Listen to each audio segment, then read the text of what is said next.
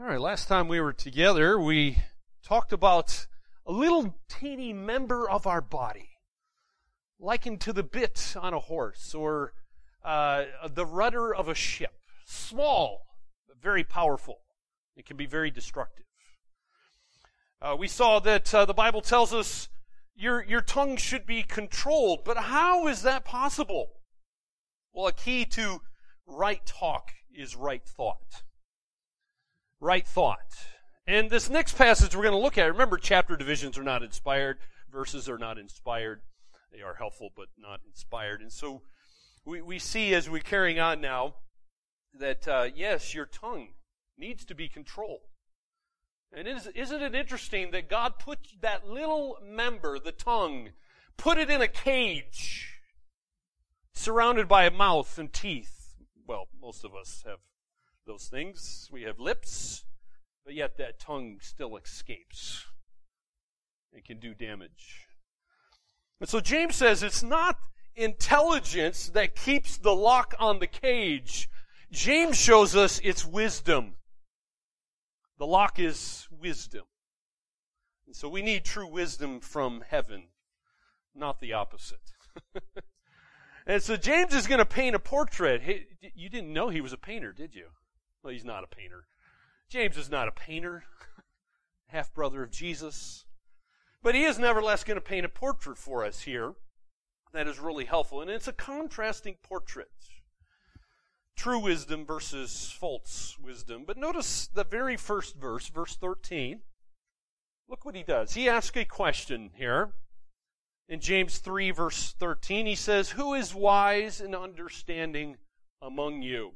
Obviously, he's writing to the church. He's writing to true Christians, true believers. And there's two words there that some people think are synonyms, but they're not actually synonyms. In reality, the words wise and understanding are a little different. So let me, let me explain this before we read the text. See, wise was used by Greeks to talk about speculative knowledge, to talk about theory and philosophy. Now, for the Jews, the word wise had a deeper meaning. It meant a careful application of knowledge to personal living. It, it, it, affected your life, in other words. And so the word understanding here carries this idea of specialized knowledge. For example, it, it's the sort of thing that a highly skilled tradesman or professional would use in their life. That's understanding. And so, my friend, don't think you're, uh, do, well, let me ask you, do you think you're wise in understanding? Well, if you do, we're going to have a test. I'm not going to grade you. God's going to grade you today. And this test is going to reveal the quality of your wisdom. Is your wisdom true or is it false? Which is it? Which portrait do you fit in here? So picture yourself coming into this art gallery, and we're going to look at two different contrasting portraits. So look what James does here, James 3, verse 13. Who is wise and understanding among you? By his good conduct, let him show his works in the meekness of wisdom. But if you have bitter jealousy and selfish ambition in your hearts, do not boast and be false to the truth. This is not the wisdom that comes down from above, but is earthly, unspiritual, demonic. For where jealousy and selfish ambition exist, there will be disorder in every vile practice. But the wisdom from above is first pure, then peaceable, gentle, open to reason, full of mercy and good fruits, impartial, and sincere. And a harvest of righteousness is sown in peace by those who make peace. Well, that's our text for today. Let me just highlight a command before I give you the proposition. Because you'll see in a proposition, they're uh, coming from a command here. Notice the command says right there in verse 13, by his good conduct, let him show the command is show. Let him show. That's an imperative in the Greek. God wants you to show something. What is that? Well, here's the proposition. God wants you to show true wisdom. God wants you to show true wisdom. Remember, James has been showing us all along here what does a mature Christian look like and think like and act like. Well, mature Christians manifest the wisdom of God they manifest the wisdom of God. Now, how should wisdom be seen? Because you're commanded to show true wisdom. So how is it seen? Well, three ways in the text. Three ways that true wisdom is shown. Number one, we must show wisdom by our good conduct. It's by our good conduct, as verse 13 says. And good conduct there just is referring to your behavior. It's it's referring to your lifestyle, in fact. Your lifestyle. In other words, wisdom is demonstrated by godly living. It's not just what you say, it's not just what you think, but what you think and what you believe needs to be shown and manifested in your lifestyle. So, my friend, how are you doing? How are you doing? Are you showing through your good conduct that you have true wisdom. It should be shown through your good conduct. And it also, number two, should be shown through your good works. Now, these are kind of similar concepts here, but not quite. The word works there in verse 13 is referring to whatever activity you're involved in. So you might say one is more of who you are, the other one is the outworking of who you are on the inside. Right? What you do is coming from who you really are. In other words, uh, you, you, you are the person that is worked out. Does that make sense? You can't deny that. So you, you, you have to show true wisdom by your good works. You will. How you doing? It's challenging text, I know. But there's a third way to show wisdom. It's by our meekness. That's interesting. Because God says, let him show his works in the meekness of wisdom. Isn't that interesting? Of all the words that God had, could have put there, instead of meekness, uh, there, there's a lot of things he could have put there, but he chose to put meekness. Interesting choice. Because meekness is a God honored character trait. Certainly something Jesus uh, portrayed during his life. It's something we see that is a fruit of the Holy Spirit. Read Galatians 5, right? Uh, amongst the, the fruit there love, joy, peace, and eventually you get to meekness. Meekness is something that it's not bitter, it's not mean, it's not self seeking, it's not self promoting. It's not arrogant. It's not vengeful. In fact, meekness is power under control. Power under control. The master example of that would be Jesus Christ. The creator of the universe had complete power, but under control. we can be thankful for that. In fact, the word meekness, to, to illustrate it, was actually used of wild horses that would be tamed, they would be broken and made useful to an owner. Because a wild horse out of control is not useful. It can be deadly and destructive. But a tamed horse, with all of that power, could be used for all wonderful things. And so that was the, that same word of taming a wild horse is used here in meekness. Have you been tamed? Has your tongue been tamed? To be made useful? Well, it should be. So, in, in, the in the portrait of true wisdom versus false wisdom, we'll, we'll we'll look at the portrait here of false wisdom to start with. What is false wisdom? And then I'm going to ask you a few questions that need to be answered from the text today. So, there's something that motivates false wisdom. So, to understand what false wisdom is, you need to understand what's behind it? What's motivating false wisdom? Well, if you look at verse 14, we see that the first sinful motive behind false wisdom is bitter jealousy. bitter jealousy. Not just jealousy, but an adjective describing it to, to, to help you understand it is bitter. See, bitter jealousy here is the worst sort of jealousy. That's the idea of the word bitter. In other words, what it means, friends, is it's harsh. It's sharp. It's cutting. It's something that's destructive. Well, that doesn't sound like wisdom, does it? That's why it's called false wisdom.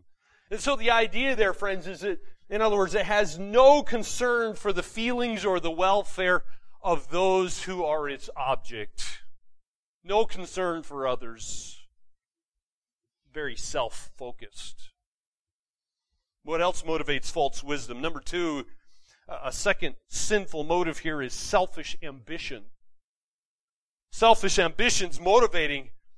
This is Notice it's not just ambition. God, again, adds an adjective here saying it's selfish. And it's an extreme selfishness.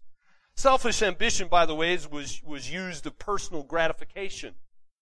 Uh, it, it's self-fulfillment at any cost. It, and so this has no room, again, no room for other people. It's that self elevation that is rampant in our world today. You, you, see it in the corporate ladder climbing where we'll just squash and step on people and do whatever means I can to climb the corporate ladder. It, it's what Paul, the apostle Paul describes in Timothy, right? It's uh, in this, in the latter days, men will be lovers of self rather than lovers of God. That's, that's what you see here in this selfish ambition. And by the way, notice at the end of verse 14, notice what it says. It's selfish ambition in your hearts. Do not boast and be false to the truth. so a person whose motives here are based on the, this false world's wisdom is inevitably then going to boast and be false to the truth. Therefore, James is saying that if a person claims to belong to God, if you claim to be a Christian, and, and you have uh, the, the wisdom, you're claiming to have wisdom of God, but your life is motivated by those things right there, by the selfish ambition and that bitter jealousy, then you're lying. You're deceived. It, it, it may, maybe. You're certainly lying about the truth. In other words, the Holy Spirit's saying, this person can't even be a Christian. You're not even saved. You're living a lie. Your, your life is showing who you really are. So that's the motivation for false wisdom. And let's look at some of the characteristics. What are the characteristics of false wisdom in verse 15? In fact, verse 15 is going to give you the three great enemies of every Christian. You're going to see the world, this, this cosmos that we, uh, uh, the system of beliefs and philosophies and values we live in. You're going to see indwelling sin and you're going to see the devil. Those are the three enemies you have. And they're all mentioned in one way or another here. So we, we see the first characteristic of false wisdom is it's earthly. Earthly. That's not talking about dirt. Not talking about topsoil or something like that. So what does it mean? Well, earthly just means it's limited to the present material world that we live in, which includes time and space. It's restricted to things that uh, we can theorize about and discover and accomplish by ourselves. And the idea here is it leaves God out. Uh, it's it's everything you know with no God, no no place for God in it. It's a closed system without God. That's what it means to be earthly. That's that's characterizing false wisdom. Life without God. no, read Ecclesiastes. That's, that's vanity. That's emptiness, worthlessness. Number two, false wisdom is unspiritual. God says it's unspiritual. Interesting choice of words. In other words, it's something that's just natural, sensual, it's fleshly, something relating only to your fallen, unredeemed part of you, something wholly corrupted by the fall that happened in Genesis 3. See, in Genesis 3, when Adam and Eve sinned, I mean, it, it, it brought everything down. The whole, the whole universe now is corrupted as a result of man's sin. And so, false wisdom is unspiritual. It's something now natural, sensual, fleshly. But then number three, we see false wisdom is demonic. Ooh, that's interesting. Uh, the idea is there that Satan and his demons are the source of false wisdom. Well, you don't want to be a part of that, do you? Nobody in the right mind would say, I don't want to be a part of that. I don't want to be characterized by that. Well, this is something characterized as demonic. And the reason for that is because Satan is the one who works through his demons, which, by the way, are fallen angels. God never created demons. He made angels, and then they, the Bible says a third of the angels fell with Lucifer when he sinned. So God cast them out of heaven. And so false wisdom is demonic. It's unspiritual. It's sensual. It's worldly, earthly. That's the characterization of this false wisdom that God gives to us here. And then it also has results mentioned. What are the results of false wisdom? Well, that's verse 16. Verse 16, and the first result we see here is, notice verse 16, it says, For where jealousy and selfish ambition exist, there will be disorder. God tells you disorder comes in the wake as a result of false wisdom. Disorder, by the way, just has the basic meaning of something that's unstable. It's unstable. It's used of the state of confusion. It's something that is creating a disturbance, even rebellion or anarchy in life. Certainly can't be trusted. But there's a second result that God mentions there. False wisdom results in vile practices. Vile practices. And so the idea is that absolutely nothing of any ultimate good results from human wisdom. This false wisdom, nothing of any ultimate good can result from that. So it's not a path you want to follow. It's not something you want to have in your life. And, and to illustrate this, I I was reading a, a horrible tragedy happened as a result of human wisdom. Here's here's here's where human wisdom can lead. Listen to this story. See, back way back in 1845, Royal Navy Admiral Sir John Franklin and poor 138 men who were chosen. They left England and they were trying to find the Northwest Passage. You heard the story? It's tragic. See, what happened is they sailed in two ships, uh, each having three masts on the ship, and each ship was also equipped with a steam engine. They had 12 days' supply of coal so that they could uh, steam power if they needed, if there was no wind. But instead of loading extra coal, each ship made room for 1,200 volume library. They had an organ. They had fine china. They had goblets. And they had sterling flatware. You can already see where this is going, can't you? Uh, anyway, author Anne Dillard had this to say about this expedition. She said, quote, the technology of, of the Franklin expedition was adapted only to the conditions in the Royal Navy Officers Club in England. End quote. So the only clothing which these proud Englishmen took on the expedition were the uniforms and coats of Her Majesty's Navy. The ship sailed off amidst imperial pomp and glory. A British whaler was the last European to see them alive. Search parties funded by Lady Franklin began to piece together a tragic history. The remains of 35 men were found at a place now named Starvation Cove. Very appropriate. Another 35 bodies were found in a tent at Terror Bay. Simpson Strait had yielded an eerie sight. Three wooden masts of a ship sticking through the ice. For the next 20 years, search parties recovered skeletons from the frozen waste. Twelve years later, it was learned that Admiral Franklin had died aboard ship. The remaining officers and crews had decided to walk for help. The Franklin expedition was a monumental failure by all estimations. It was foolishly conceived, planned, equipped, and carried out. The expedition itself accomplished absolutely nothing, yet it was the turning point in Arctic exploration. The mystery attracted so much attention in Europe and in the United States that at least 30 ships made uh, journeys in search of the answer.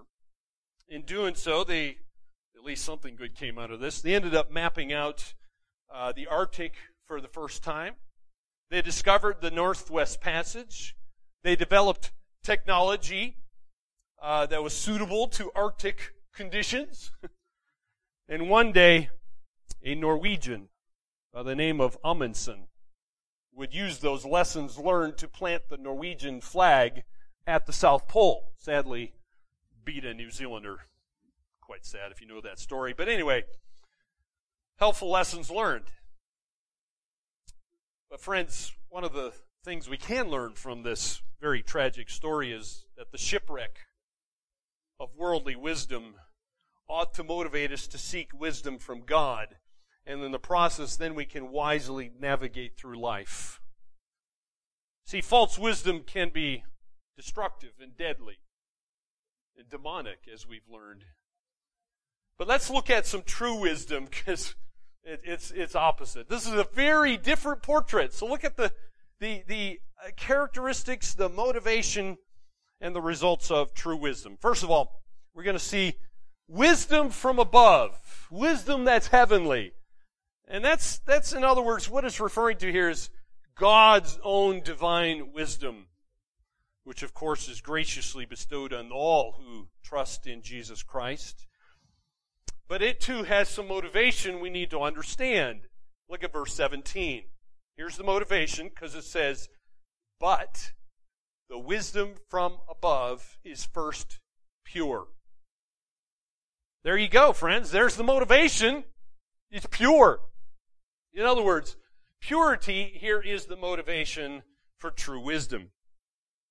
You say, how, how do you say, why, why do you say that? Well, the word pure carries the idea of being free from contamination. That word pure is, is something that's not defiled. It was actually used of ancient Greeks. So you, because your New Testament is written in Greek, so understand ancient Greek.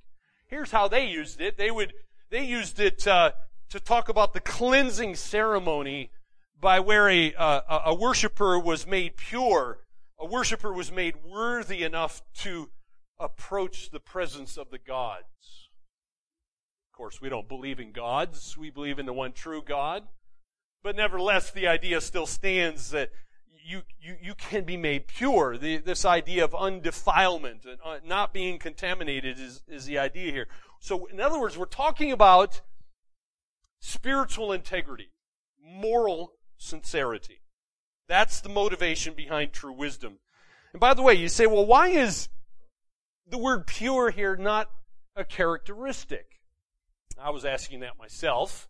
Why is it not a characteristic? We'll look at those in a moment here, but why is it not a characteristic? Because notice the connecting adverb in your Bible. The connecting adverb then is the basis for taking the word pure here to be a motive as opposed to a characteristic. Uh, okay? As you look at in verse 17, it says, But the wisdom from above is first pure, then. You see all these characteristics coming out of the motive. So may God give us the right motive, which is spiritual integrity and moral sincerity, so that we can evidence these characteristics of true wisdom. Well, what are the characteristics of true wisdom, you want to know? Well, here they are. In the text of God's Word, it says, first of all, that true wisdom is peaceable. Peaceable. In other words, a wise person is one who does not perpetrate conflict by being selfish. See, what, what does a selfish person do? If you're selfish, what are you focused on? your, your worship is about you. It's all about you, baby, right? That's what a selfish person does. But someone who is truly wise and has obtained wisdom from God is not self-focused.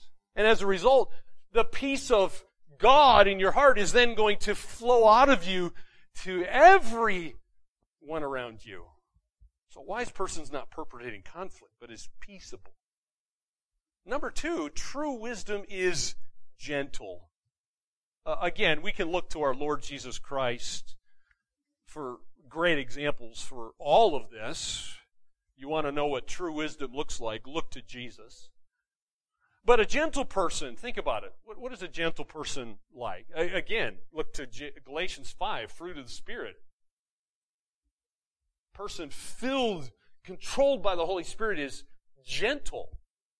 In order for that to happen, uh, we, we learn in Scripture a gentle person is humbly patient.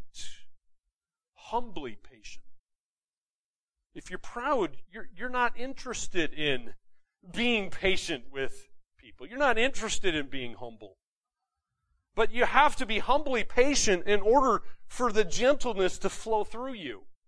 And, and this kind of a person is then is able to submit to the dishonor and the abuse that's going to come your way. Yeah, you're going to receive abuse. You're going to be ridiculed, slandered, gossiped, persecuted.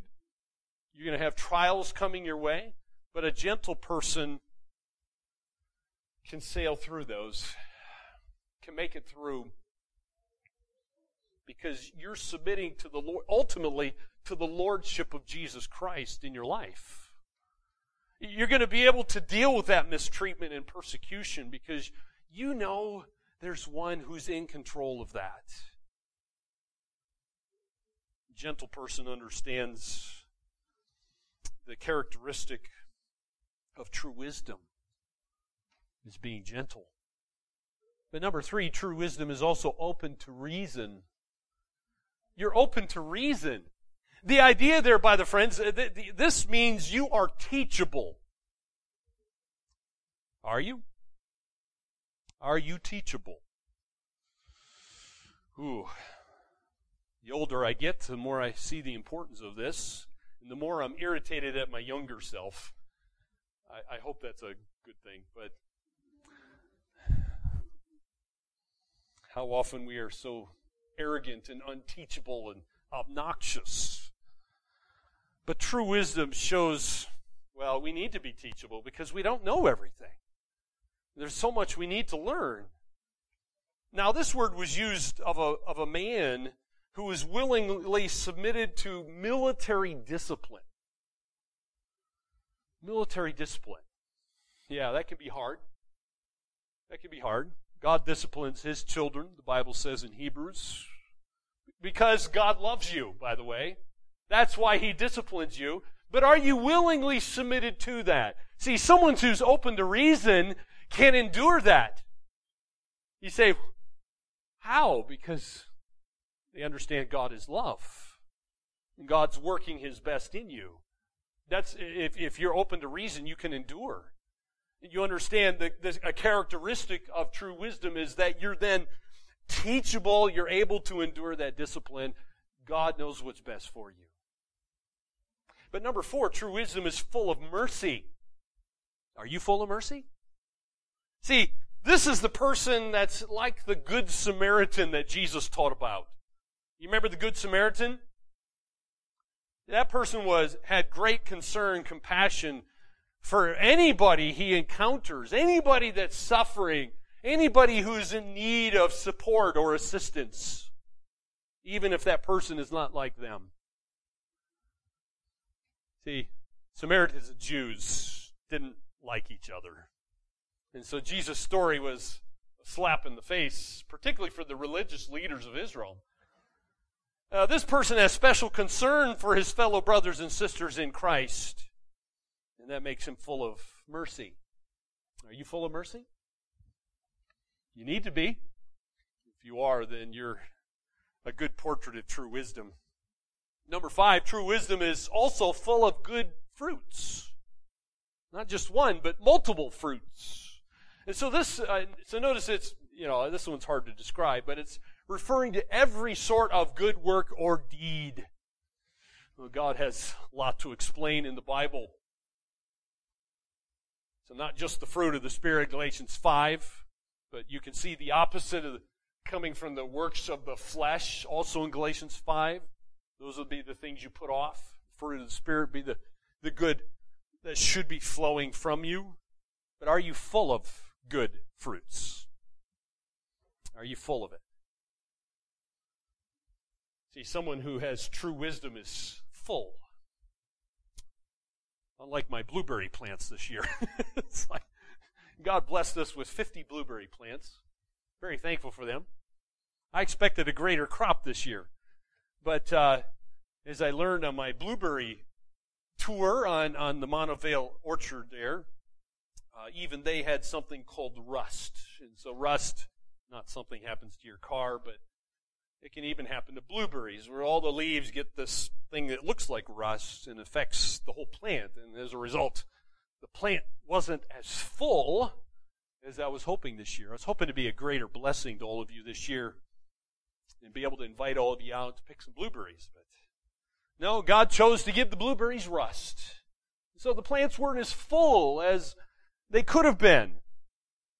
And so sometimes things come into our lives that affect us, just like rust on a blueberry plant.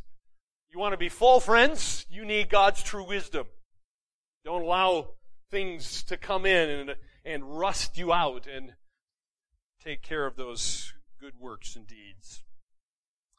But number six, true wisdom is impartial, the Bible says.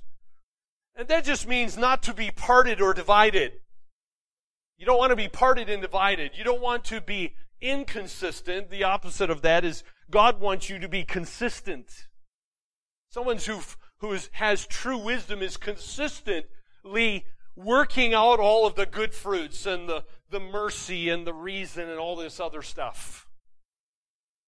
May God make you consistent. And then number seven, the last characteristic is here is true wisdom is sincere. Are you sincere? Well, if, you, if you're not sure about that, the opposite of, of sincere is hypocrisy. And by the way, that, that word there, uh, hypocrisy, was used of, of Greek plays when Greeks who wanted to earn more money from their plays, instead of hiring lots of more people in their play, they would just wear masks. You ever seen those, those funny looking white masks?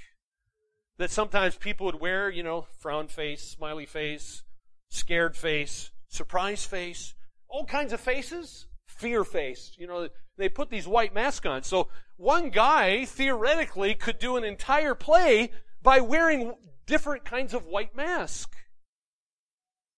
And so this, this idea of sincerity actually came out of the Greek plays. And that guy became rich because he did the whole play by himself. Well, maybe not rich, but he earned more money, okay? Are you sincere or are you wearing a mask? Right? I mean, the guy could actually be happy and be wearing a frowny face. You know, he, on the inside, he's different from what's showing on the outside. That's the idea of sincerity, is what's on your inside actually showing on the outside. They should match, right? If not, then you're not sincere. So God says true wisdom is something that is sincere. It, it doesn't have hypocrisy. Your, your whole life matches up with, with what you say you really are. If, if not, then you're not sincere. So may your walk match your talk. Well, what comes out of this? Well, these are great characteristics, but did you know there's wonderful results that come from true wisdom? Let's think about the results that God's that God mentions here that comes from true wisdom. In other words, there's a harvest. A harvest comes from true wisdom. Well, here's what one commentator is. He's commenting on verse 18 because notice verse 18 mentions this harvest of righteousness is sown in peace by those who make peace. You will reap what you sow. It's a biblical principle from Galatians.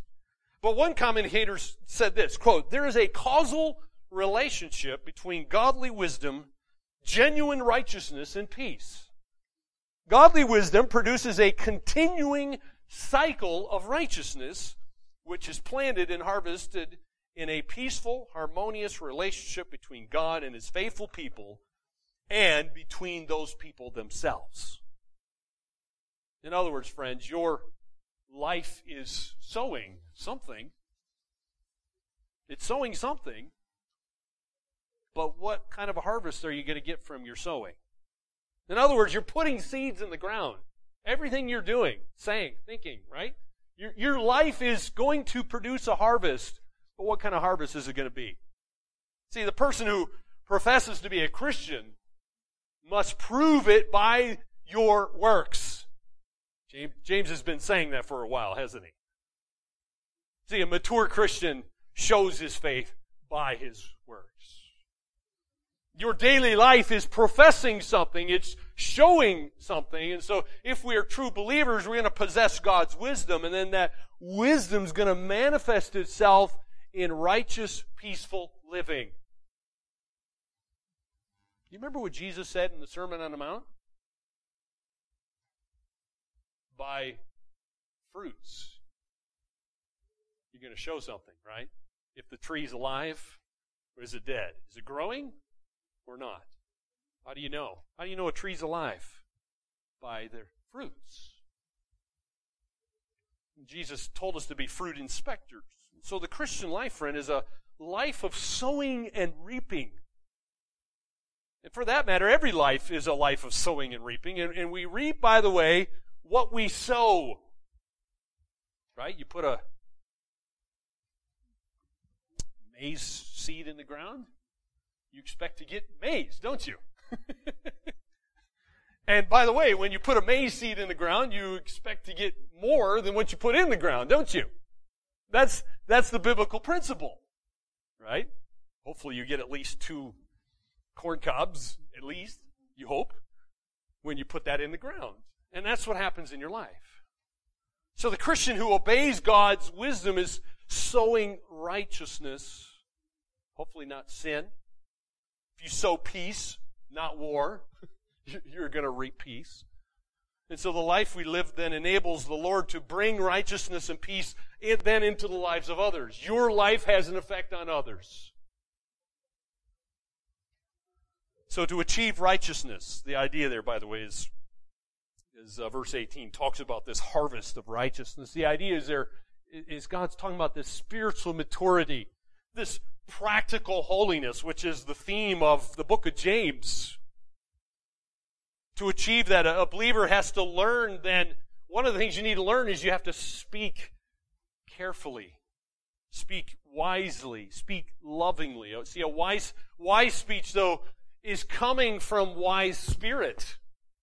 Right? We've, where's it coming from? Well, Jesus said it's out of the abundance of your heart your mouth speaks. So a controlled tongue is possible only with cultured thought. A mouth filled with praise results from a mind that's filled with God's purity. Let's just think about the contrasting portraits that James has presented before us here. So just picture yourself walking into this art gallery that James is portraying here. I don't know if you've ever done this. It's it's it's very interesting to walk into an art gallery, just kind of sit down and meditate and contemplate upon what's in there. So just picture yourself doing this, okay? I've given you a picture of a few people doing this, all right? Maybe this will help you come into the art gallery of James. Imagine yourself sitting in the center of this art gallery. The brightly lit room appears empty except for two paintings. James has painted two paintings for you. Two contrasting portraits on opposite walls facing each other. On one wall hangs the portrait of an arrogant, worldly, devilish fellow featured on a very dark backdrop that should be stirring some emotions of anger and envy and jealousy. A, sc- a, scraggly beard veils his features on his face. A large hat casts a shadow over his very shifty eyes. He leaves chaos and destruction in, in his wake as he advances unflinchingly toward the pursuit of his goals What's his goals? He's driven by jealousy, and ambition. And the caption beneath that portrait reads this, friends The unwise, painted by self. That's the one portrait that James has painted for you. Now, as you turn in your chair and start to gaze at the other wall in the art gallery, here's what you're going to see. You have a face on that other wall that couldn't be more different from the one you just saw. This man sports a gentle demeanor. His posture is relaxed. His expression is peaceful. His eyes feel inviting. His hands appear ready for service.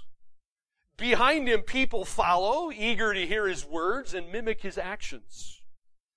Children celebrate his arrival, delighted to see what gifts he's bringing them. Clearly, he's respected. He shows no signs of pride, and his path is just filled with joy, peace, and prosperity. Below his portrait, the caption says, The Wise, painted by the Spirit of God. There's your two contrasting portraits in this art gallery. That's it. That's it, just the two.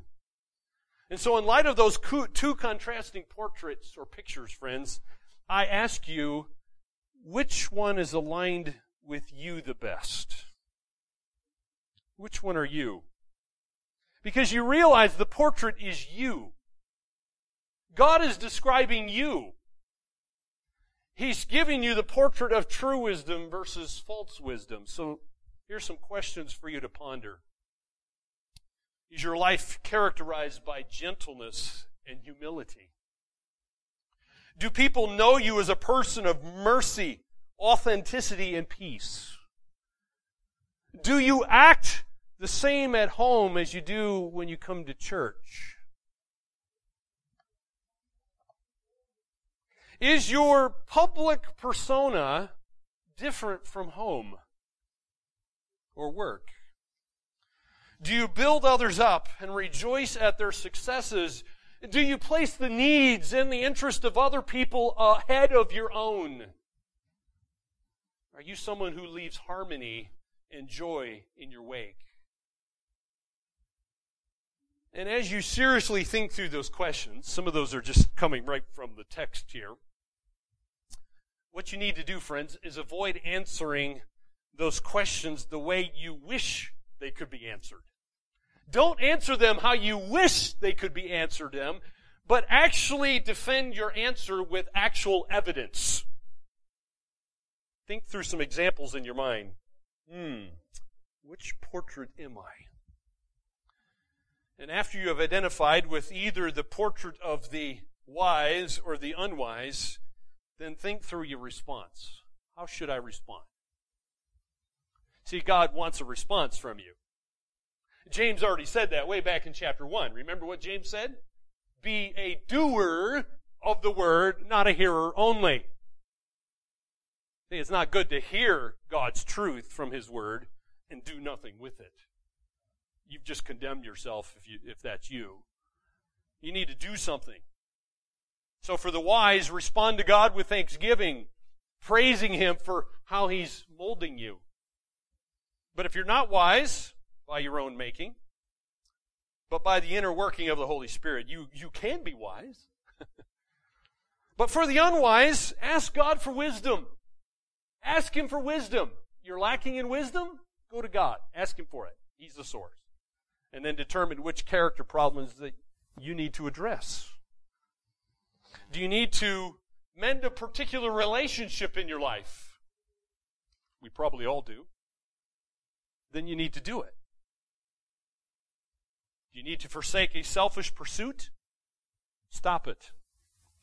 You need to start uh, some neglected spiritual exercise in your life, like prayer, Bible reading, worship of God.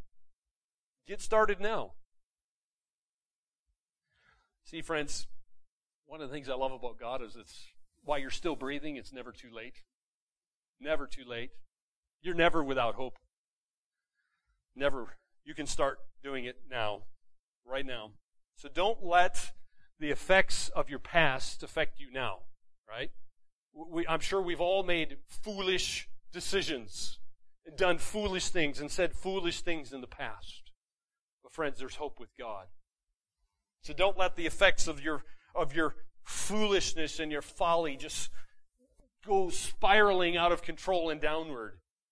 What, what, what we need to do, friends, is allow God to begin repainting this portrait.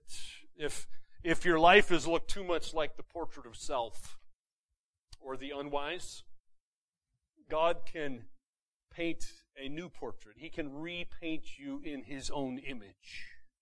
Are you being conformed into the image of Christ? Well, friends, if you're a believer, if you're, if you're on this path of Christian maturity, there's good news from Philippians. I love this verse in Philippians 1 verse 6. He who began a good work in you will complete it. You're not glorified yet. But that day's coming for all true believers. May God enable us to believe that. Let's pray. Heavenly Father, would you repaint us in the image of true wisdom, in the image of your own Son, Jesus Christ? We, we pray, conform us into the image of Christ. What a glorious image that is. We know he, he, he, He's the, the full embodiment of all these glorious characteristics and results and motivations that we've seen here. And so may we continually look to Jesus Christ, the author and finisher of our faith. May we cast off the sins that, that hold us back, drag us down, and just bring us to this ugly portrait of the unwise.